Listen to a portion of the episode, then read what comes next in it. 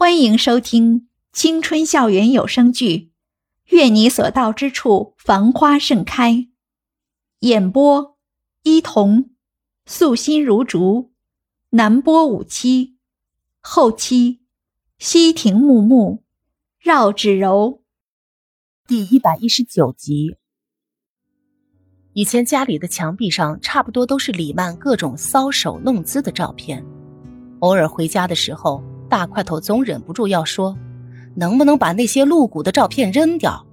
但是每次回答他的都是李曼哀求江志玲的声音：“不要嘛，不要。”每当这个时候，江志玲总会对着大块头使眼色。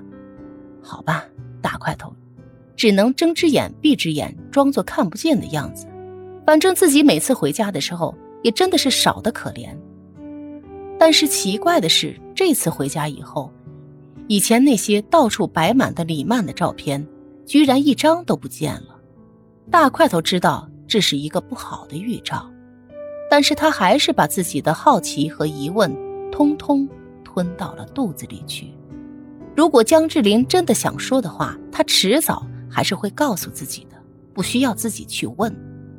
两个大男人一起去吃饭，总感觉怪怪的。而且大块头从来也没有在吃饭的时候穿的这么正式过，看着对面比自己还要正式的江志玲，大块头觉得有些好笑。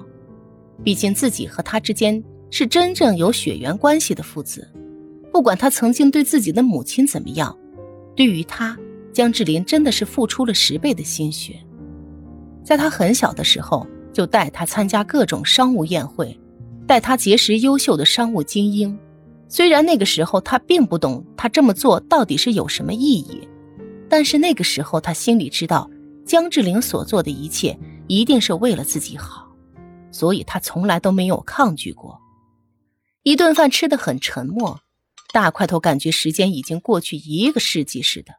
不小心抬头的那一瞬间，他突然发现江志玲的双鬓间居然有了白发。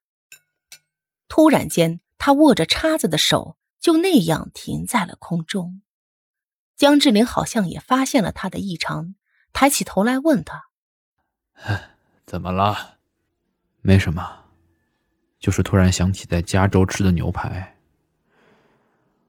好像没有这个好吃了。”江志玲沉默了，良久后，他才抬起头来说：“这样啊，那以后常回来看看吧。外国的味道。”怎么能和家里的比呢？大块头突然发现江志玲好像真的老了，眉宇间的疲惫显而易见。他突然鼻头一酸，想起了母亲下葬的那个下雨天。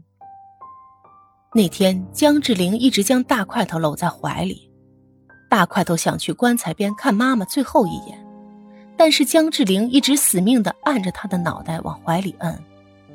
好像面前躺着的不是已经离世的妻子，而是一个传染病毒的病原体。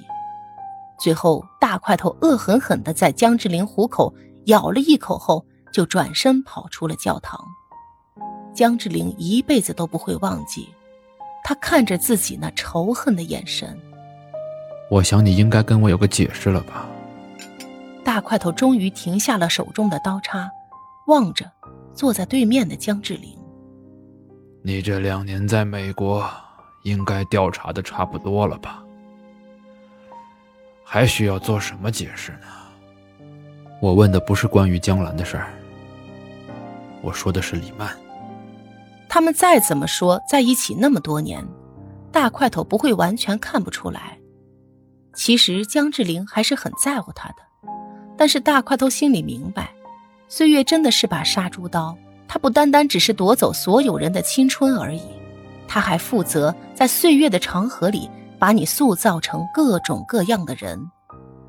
江志林手中的动作停了一下，嘴里还嚼着一小块有些煎老了的牛排。